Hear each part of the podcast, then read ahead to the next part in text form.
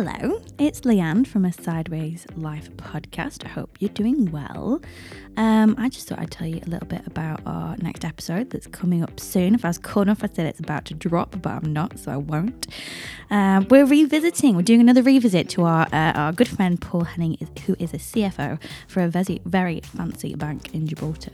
Um, so we talked to him about his career path, how it's enabled him to travel, the ups, the downs, life in Spain, work in Gibraltar. Um, you'll hear our dogs on there. They were quite they were quite noisy and active on that one. Uh, we talk about if you go back to the UK, um, advice he'd give to others. There's also a little bit of free tax advice in there as well for anybody who's considering living in Spain and or Gibraltar. Um, so yeah, it's a pretty good one, really. Um, yeah, I think that's all I need to say. You should you should listen.